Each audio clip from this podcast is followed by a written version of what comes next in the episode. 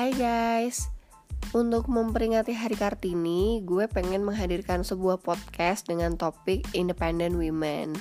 Namun sebelum membahas masalah itu lebih lanjut, gue ingin mengajak kalian flashback untuk mencari tahu sebenarnya apa sih yang memotivasi seorang wanita untuk memiliki karir maupun menghasilkan suatu karya. Welcome back to my podcast Curhat 20-an with Mega Agnesti untuk kalian yang sudah pernah dengerin podcast gue sebelumnya, pasti kalian tahu dong saat gue kecil gue tuh pengen jadi pramugari. Tapi gue berusaha mencari tahu dan mengingat kembali sebenarnya apa sih motivasi gue ingin menjadi seorang wanita karir gitu kan. Gue juga mencari tahu sebenarnya siapa sih motivator gue atau inspirator gue gitu sehingga akhirnya gue menjadi wanita seperti gue saat ini gitu kan. Nah, waktu gue kecil selain orang tua ya pastinya gue tuh mendapatkan motivasi maupun inspirasi untuk memiliki suatu pekerjaan dari kakek gue. Jadi kakek gue ini adalah seorang pengusaha yang memiliki kebun sendiri dan juga memiliki pabrik sederhana untuk mengolah tebu menjadi gula Jawa sejak gue kecil gue tuh selalu dikelilingi oleh perkebunan, oleh pabrik dan juga karyawan-karyawannya kakek gitu kan. Jadi gue tuh berpikir bahwa kayak seru juga jadi pengusaha banyak uangnya bisa membantu orang untuk memiliki pekerjaan selalu dikelilingi orang banyak dan juga disayang orang-orang ini gitu walaupun rumah gue tuh jadi rame rumahnya Eyang lebih rame lagi dan kayaknya capek ya sering dapet tamu gitu kan. Cuman kayaknya gue tuh pengen menjadi seseorang kayak yang gue gitu loh yang intinya sih kayak punya duit aja. Karena punya duit sendiri tuh kayaknya enak gitu kan dan bisa apa ya bisa menghadirkan dalam tanda petik kemewahan dalam hidup keluarga tuh juga ternyata enak gitu. Karena ya karena gue itu tadi ya dikelilingi banyak pekerja kan jadi lo bisa terlihat gitu kan gimana sih kualitas hidup pekerja dan kualitas hidup yang diberikan oleh kakek lo gitu. Jadi gue merasa bahwa oke okay, gue pengen menjadi seorang seperti kakek pas gue gede nanti gitu kan. Nah waktu gue SD tentunya semua anak kecil di Indonesia terinspirasi dengan prestasi dari Susi Susanti gitu kan. Sehingga kita tuh tumbuh untuk um, bisa menjadi seseorang atlet atau seseorang yang hebat seperti Susi Susanti. Cuman karena hype ini hanya sementara jadi gue tuh kayak bertahan dua tahunan kali ya ngefans sama Susi dan ingin banget menjadi seorang atlet. Setelah itu bubar udah harapannya Nah, motivator serius gue waktu SMA kali ya. Waktu SMA tuh gue ngefans banget sama Mbak Vira Basuki. Waktu itu gue tahu Mbak Vira Basuki dari bukunya yang berjudul kalau nggak salah Jendela deh. Nah, dilanjutkan lagi saat kuliah, gue tuh found out kalau Mbak Vira Basuki adalah editor in chief majalah Cosmopolitan. Terus gue kayak makin kagum gitu loh sama Mbak Vira dan gue tuh kayak berpikir gue tuh pengen banget deh jadi wanita kayak Mbak Vira. Buat gue Mbak Vira itu smart, independent, stylish dan kualitas hidupnya bagus gitu. Itu yang ada di benak gue saat itu kan sehingga ketika gue memiliki cita-cita sebagai seorang fashion jurnalis gue punya role model yang ingin gue tiru yaitu menjadi seperti Mbak Vira Basuki. Nah setelah gue bekerja Oh belum belum. Waktu gue apply pekerjaan Dan ternyata gue gak bisa bekerja di Cosmo gitu kan gue mencoba apply apply ke FMCG waktu itu gue sempat apply ke salah satu MNC minuman bersoda gitu kan Nah, waktu di form rekrutmen ya, kayak gue ditanya lima tahun lagi lo mau jadi apa sih? Terus gue nulis satu, gue pengen jadi sales and marketing manager. Dua, gue pengen pursue master degree di bidang marketing atau mungkin menjadi seorang MBA.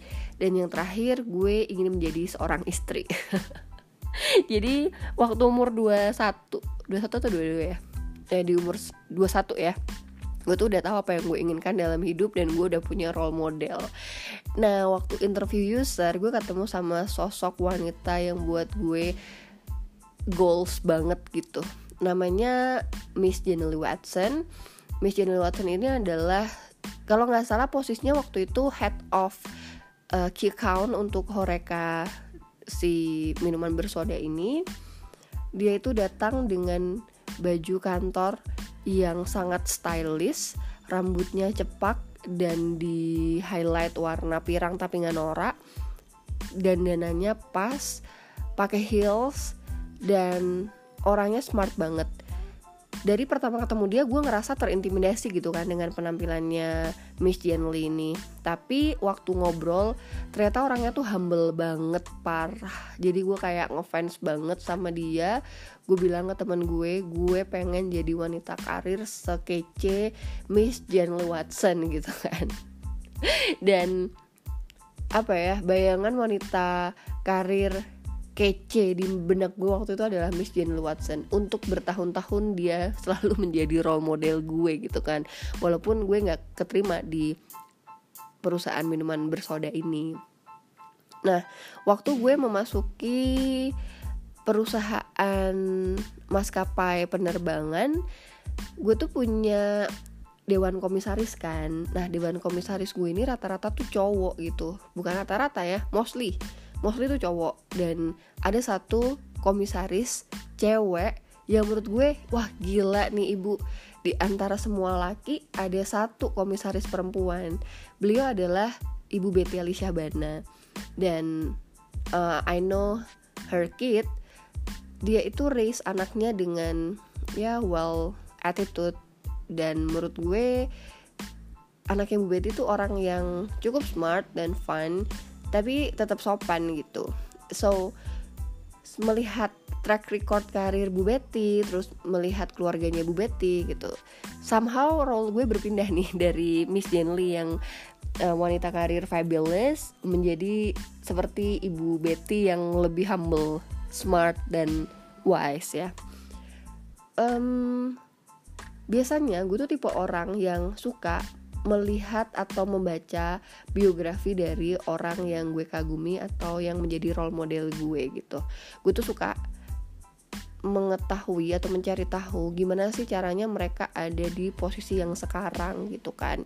Jadi gue pelajari poin-poin apa sih yang harus gue miliki seperti mereka supaya gue bisa memiliki karir seperti mereka supaya gue bisa berpenampilan seperti mereka supaya gue bisa berperilaku seperti mereka dan supaya gue bisa berpikir seperti mereka hal-hal itulah yang gue cari dari membaca suatu autobiografi dari role model gue. Nah sehingga ketika gue down gitu ya gue selalu inget bahwa semua orang-orang yang gue kagumi itu pun bukan manusia yang perfect gitu pasti mereka juga mengalami kegagalan mereka juga memiliki challenge-nya masing-masing gitu. Dan mereka nggak akan menambahkan kegagalan itu dalam kisah suksesnya. Tentu yang ditunjukkan adalah usaha mereka bagaimana cara mereka memimpin tim bagaimana cara mereka mencapai posisi itu gitu. Dan kegagalan itu hanya cerita kecil dalam kisah sukses seseorang gitu kan. Jadi cukup menjadi motivasi yang besar buat gue untuk mengetahui track record pekerjaan seseorang sampai ada di posisi puncak. Nah, sampai akhirnya ketika gue ada di posisi manajer gitu ya, gue kayak mencari tahu lagi dong. Oke, cita-cita gue selama lima tahun udah tercapai. Kemudian apa gitu? ternyata gue kayak sempet lost gitu kan guys dua tahun gue nggak tahu apa yang gue inginkan dalam hidup ini gitu kan dan hal itu berpengaruh terhadap prestasi kerja sih. Pekerjaan gue masih baik-baik aja performa gue baik-baik aja. Tapi dalam hati gue tuh kayak nggak ada kepuasan gitu. Jadi apalagi sih yang gue inginkan dalam hidup gitu kan? Gue mencari mencari mencari mencari. Sampai akhirnya gue berpikir oke okay, gue pengen jadi CEO atau setidaknya seorang marketing director di umur 35 gitu kan. Atau at least sebelum 40 gue udah harus mencapai posisi direktur nah dalam dalam krisis identitas ini gue tuh bertemu sama salah satu wanita yang cukup inspiratif. Waktu itu gue lagi ngisi acaranya Facebook uh, yang bersama Sweden Chambers of Commerce gitu kan. Uh, speakernya gue dan satu orang uh, bener-bener womenpreneur dan satunya lagi adalah uh, headnya country manajernya Facebook Indonesia gitu. Dua-duanya cukup menginspirasi buat gue.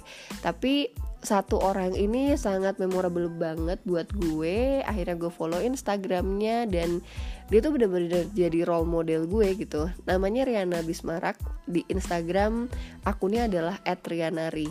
Buat gue Mbak Riana itu adalah seorang role model karena nggak um, seperti Bu Betty yang menurut gue itu unreachable ya. Untuk menjadi seorang seperti beliau tuh kayaknya susah banget gitu kan. Karena Bu Betty itu kan pinter banget gitu kan. Nah kalau Mbak Riana ini kapasitasnya memang dia seorang wanita karir yang memulai karir dari bawah gitu kan. Dengan perjalanan yang cukup berliku untuk mencapai posisi director gitu kan.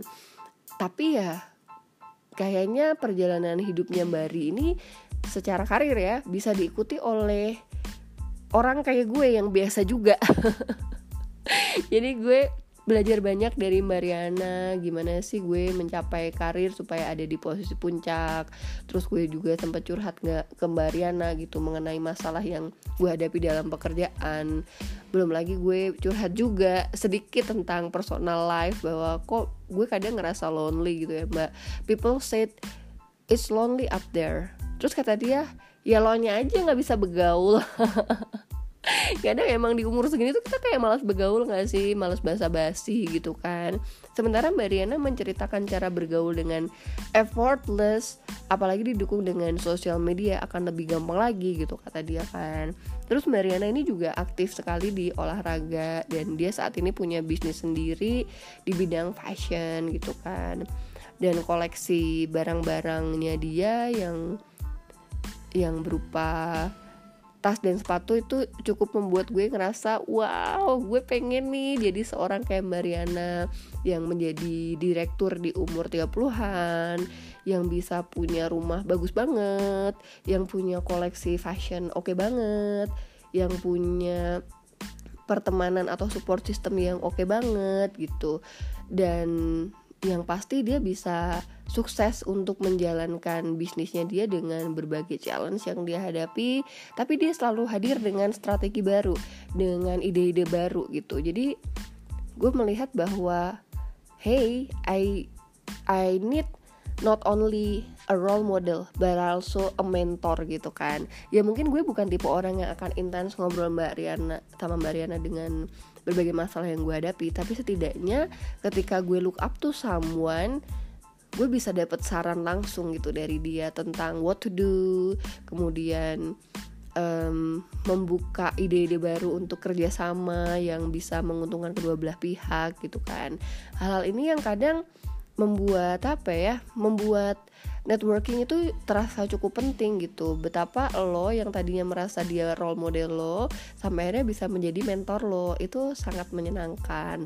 Apalagi kayak beberapa kali gue uh, ketemu Mbak Riana datang ke acaranya dia gitu. Gue ketemu juga sama inspiring women lainnya. Kayak waktu itu gue ketemu Bu Lia Chandra Sari beliau adalah um, eksekutif wanita di bidang yang gak banyak wanita tekuni yaitu di pertambangan gitu.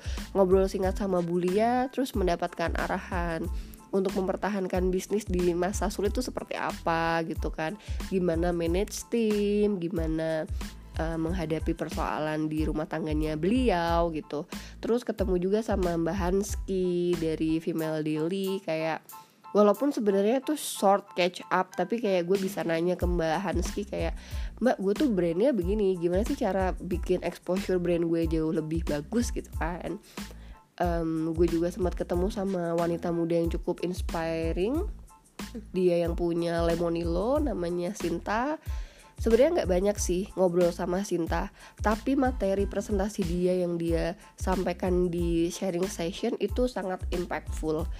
Dia seorang lulusan Harvard gitu kan jadi no wonder kalau cara ngomongnya dia tuh straight to the point dan very structured dan um, bener-bener important gitu.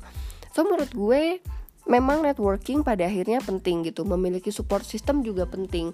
Sehingga sebagai independent women kita akan selalu merasa dalam tanda kutip utuh. Kadang orang tuh bilang independent women adalah mereka yang kuat tapi uh, apa ya tapi ternyata lembut di dalam gitu nah gue pengen merubah paradigma atau stigma tentang hal tersebut independent women adalah wanita mandiri yang just being who they are. I mean, lo tuh nggak perlu gitu bersikap sok kuat, tapi ternyata lo dalamnya rapuh atau fragile. Ya, sebagai seorang wanita tentunya kita memiliki sikap yang lemah lembut juga kan. Jadi nggak harus sok-sok kuat di depan tapi ternyata lo nangis di belakang gitu. Menurut gue seorang independent women emang lo tuh sosok yang bisa rely on your own self, stand on your feet. Menurut gue itu adalah sosok seorang uh, independent women dan apa namanya? Gue suka banget untuk apa ya? merefleksikan diri gue dengan lingkungan sekitar gue gitu. Kadang atasan kita pun bisa menjadi seorang role model gitu buat kita menjadi mentor kita juga. Sehingga gue menyimpulkan nih kalau lo ingin menjadi independent women caranya mudah. Satu lo harus terbiasa mandiri. Dulu gue tinggal di uh, Semarang kuliah gue tuh udah jauh dari orang tua. Bahkan sebenarnya gue tuh udah keluar dari rumah nggak tinggal sama orang tua sejak SMA gitu. Nah gue tuh udah melalui lebih awal fase jauh dari keluarga. Karena teman-teman gue kan baru kayak tinggal jauh dari orang tua saat mereka kuliah kan. Sementara gue tuh udah sejak SMA jadi nangis-nangis gue kangen sama rumah nangis-nangis gue karena kangen masakan nyokap nangis-nangis gue karena udah nggak ada keluarga di samping gue itu udah gue alami sejak SMA gitu kan. Jadi kebayangkan mandirinya gue itu kayak apa gitu. Nah pas kuliah teman-teman gue lagi um, menye-menye karena homesick gitu kayak I've been there dan that gitu dan karena gue semenjak SMA juga udah nggak tinggal sama orang tua jadi gue udah terbiasa mengatur schedule gue bahwa gue harus bangun segini gue harus sekolah gue les gue basket gue harus main sama teman gue gue harus makan jam 7 abis itu gue harus belajar bikin PR nanti jam segini gue harus tidur. Tapi gue juga ada waktunya main ada waktunya pacaran ada waktunya untuk nelpon keluarga. Karena dengan kita udah biasa memanage waktu ketika kita gede itu sangat membantu banget sih guys untuk tahu gimana sih memanage waktu gimana sih membuat prioritas gitu kan. Nah karena tinggal jauh dari orang tua ini juga gue tuh nggak tipe yang manja apa apa harus diantar bonyok gitu kan. Um, bahkan gue tuh malah lebih sering nebeng ke orang tuanya temen gue. Kalau misalnya kayak pindahan gitu kan dari dari rumah gue ke Semarang waktu itu. Anak-anak lain tuh kayak diantar orang tuanya sementara gue kayak nebeng temen gue om tante saya nebeng ya orang tua saya kerja nggak bisa nganter. Terus kayak mereka seneng-seneng aja gitu kan gue ikutan gitu. Dan gimana ya? Karena udah terbiasa sendiri itu jadi gue kayak udah tahu oh survival kit gue tuh harus kayak gini nih. Pertama kali masuk lingkungan baru gue harus melakukan apa. Itu kayak udah default mode gitu loh. Udah tahu apa yang akan dilakukan ketika masuk lingkungan baru dan gampang banget beradaptasi gitu kan Selanjutnya untuk menjadi independent women yang lo harus pikirkan adalah you stand on your own feet. Jadi jangan pernah rely on someone else walaupun memang kita nggak bisa hidup tanpa bantuan orang lain gitu kan.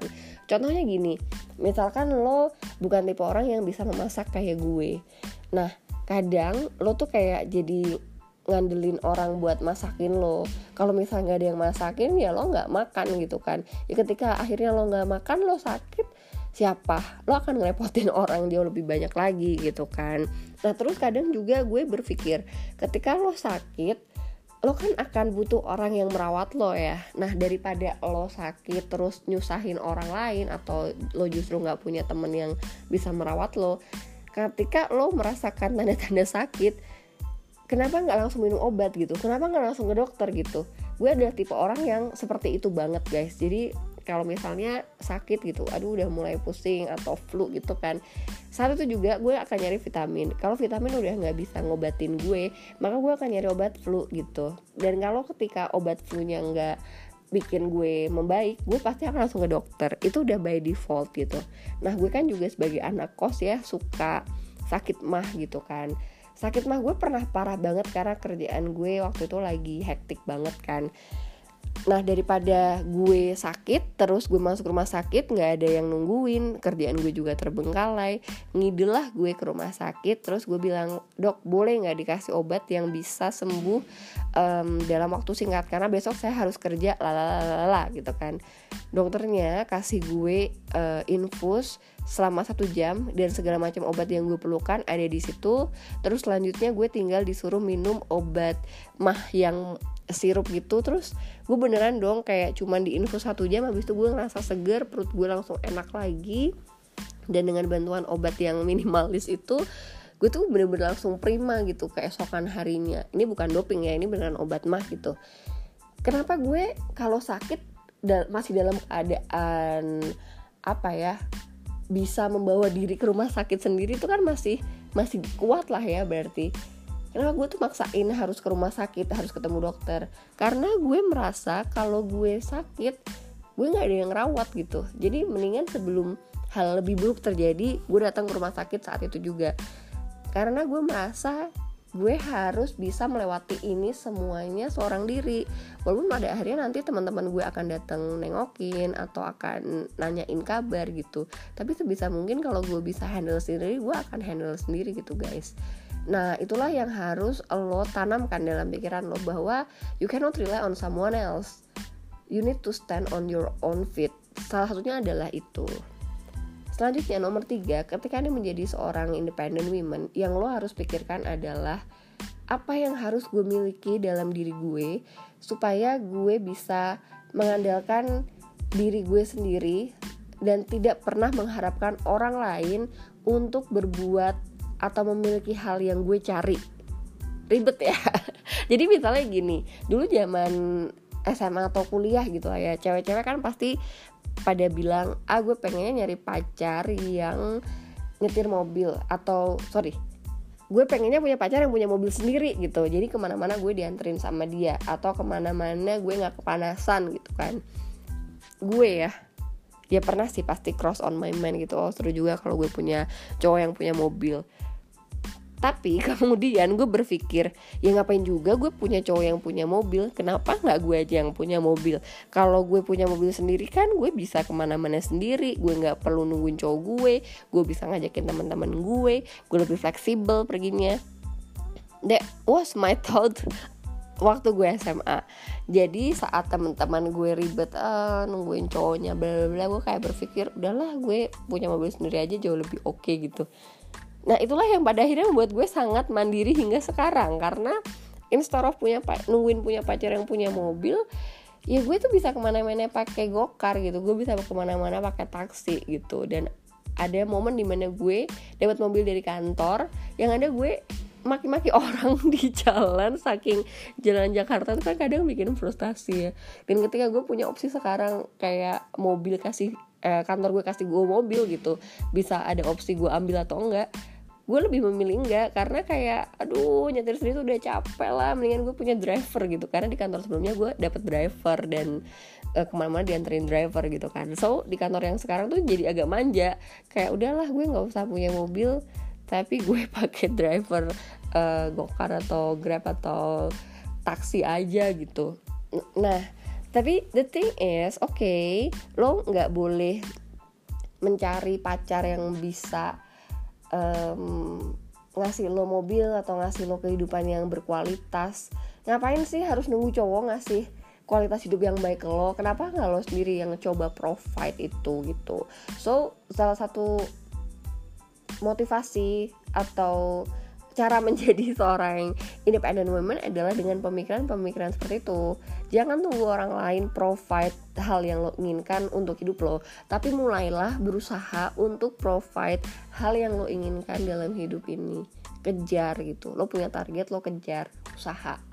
Itu adalah cara untuk menjadi seorang independent women. Dan yang terakhir nih, it's okay untuk lost for a while, it's okay buat ngerasa sad atau ngerasa kesepian. Just let it out. Tapi give your time deadline. Oke lo boleh sedih, tapi satu hari ya. Oke lo boleh ngerasa kesepian, tapi besok lo harus udah mulai nyari teman baru lagi ya oke okay, lo boleh gagal sekali tapi besok lo udah harus semangat untuk bangun lagi ya hal-hal seperti itu loh guys yang kalian harus tanamkan dalam diri kalian jangan pernah ngerasa bahwa gue kuat gue harus selalu kuat untuk semua orang. No sebagai human kita tuh boleh kok untuk feeling atau merasakan emosi lain seperti marah, seperti sedih, seperti kecewa, seperti nangis. Dan you need to accept it.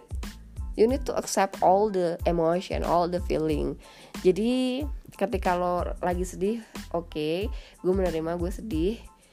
Gue akan bersedih dalam beberapa saat satu hari dua hari. Tapi abis sedihnya selesai gue harus kembali normal dan life must go on.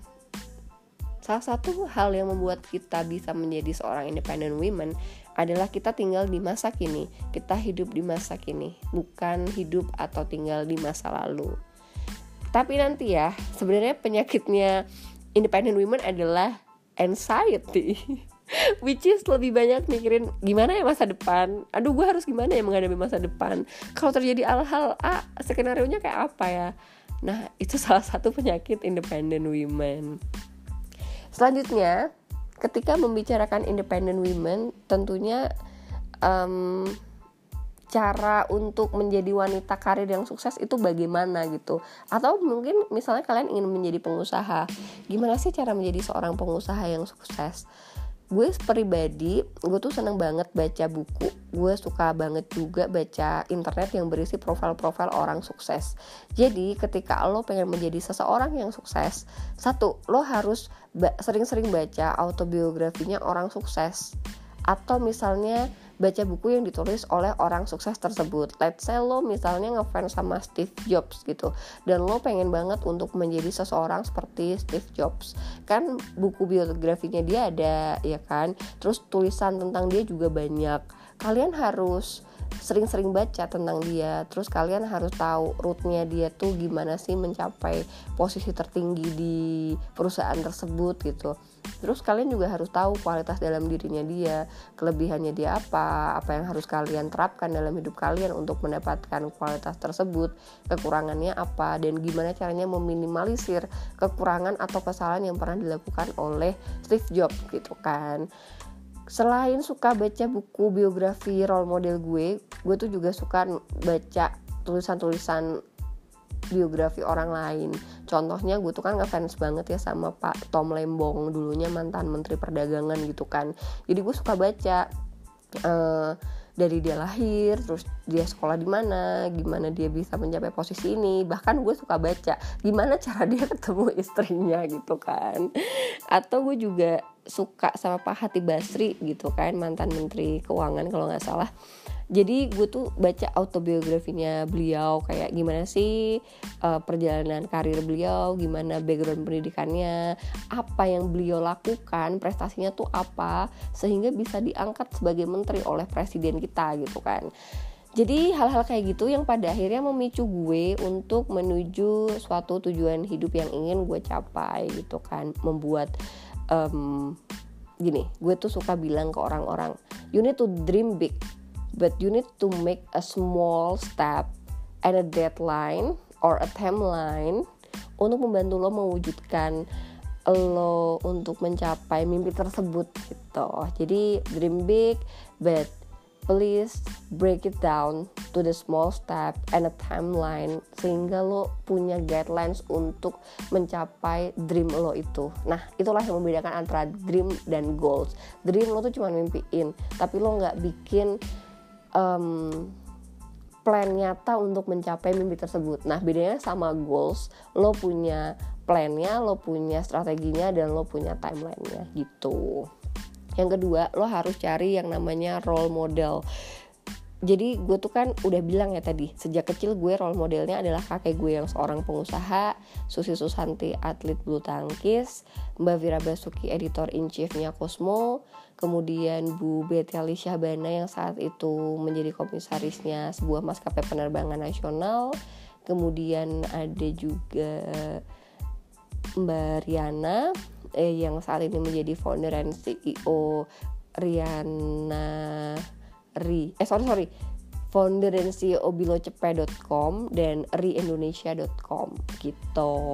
Selain itu, setelah lo punya role model, lo harus punya mentor. Jadi gimana sih um, menghadapi pekerjaan lo, gimana supaya lo bisa mencapai posisi tertentu yang lo harapkan dalam karir lo gitu dan kalau misalnya yang gue sebutin tadi lo merasa bahwa ya yang lo mention kebanyakan wanita sukses tapi masih single. Hey. Single atau berkeluarga itu pilihan dan kadang memang Tuhan belum kasih jodoh aja gitu. Jadi lo nggak boleh uh, bikin stigma bahwa wanita independen kebanyakan tuh single karena mereka tuh suka mengintimidasi pria untuk mendekati mereka. Nggak ada cerita kayak gitu kalau ada cowok terintimidasi sama independent women udah pasti dia cowok yang nggak tepat buat lo karena gue sering banget ketemu sama cowok yang bisa ngimbangin pemikiran gue, yang bisa ngerti visi misi gue, yang bisa menerima value-value hidup gue gitu.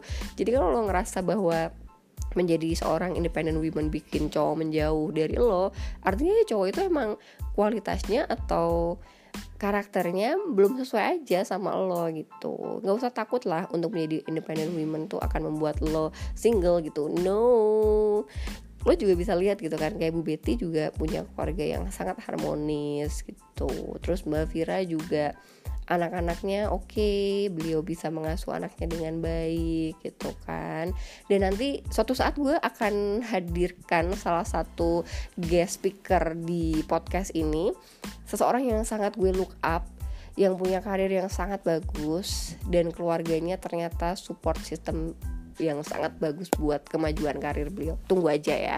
Tapi lo nggak boleh nih berpikir bahwa menjadi independent women itu artinya lo bisa sangat mengintimidasi cowok-cowok sehingga cowok-cowok jauh dari hidup lo. No itu hanya mitos bukan fakta oke? Okay? dan yang terakhir untuk menjadi seorang independent women eh, lo tuh perlu yang namanya support system. Support system ini berisi orang-orang yang selalu bisa mendukung lo in a bad times or a good times gitu. Jadi biasanya saran gue lo harus punya dua uh, support system. Yang satu adalah orang-orang di kantor lo yang lo percaya. Dan yang kedua adalah sahabat-sahabat di luar kantor. Untuk teman-teman yang di dalam kantor menurut gue yang perlu dibahas sama mereka lebih hal-hal yang terkait dengan teknis pekerjaan. Bercanda atau ngomongin hal personal sekali dua kali boleh lah. Tapi maksud gue kadang lo nggak boleh lo komplain mengenai kantor lo ke dia. Jadi support system itu bukan temen curhat eh sorry bukan temen gosip tapi temen curhat atau temen sharing untuk um, mencari jawaban dari challenge yang kalian hadapi sampai akhirnya bisa mendapatkan uh, solusi dan bisa memperbaiki masalah yang ada. Tapi kalau teman gosip itu tuh nggak sehat guys. Lo gosip nih ngegosip nih sama dia gitu kan. Yang ada lo makin demotivasi dalam pekerjaan mungkin atau lo memiliki spekulasi tertentu mungkin. Atau biasanya nih kalau orang demotivasi kumpul sama orang demotivasi yang ada energi negatifnya lebih buruk gitu. Jadi menurut gue udahlah kalau lo punya support system tapi hobinya ngegosipin bos lo atau ngegosipin rekan kerja lo lain you need to stop gitu. Itu bukan support system yang tepat nah kalau teman-teman yang di luar kantor sebenarnya lo bisa curhat apa pun sih ke mereka gitu. Dan menurut gue untuk memiliki kehidupan karir yang sehat lo butuh tipe orang yang seperti ini. Lo butuh tipe support system yang seperti ini. Jadi every time lo ada permasalahan hidup di kantor jangan lo limpahkan atau keluarkan emosinya di kantor tapi coba deh ngobrol sama support system yang di luar kantor ini. Mungkin mereka punya pendapat atau solusi untuk lo gitu yang mungkin sudut pandangnya berbeda. Um, punya support system tuh penting banget sih karena itu menjaga kalian tetap waras. Gitu guys. Jadi gue sih sangat berharap ya bahwa kalian-kalian yang masih muda ini yang umur 20 tahun tahunan ini jangan takut untuk bermimpi jangan takut untuk mengejar mimpi kalian tapi kan harus punya strategi harus punya small step harus punya deadline untuk mengejar mimpi tersebut menjadi kenyataan.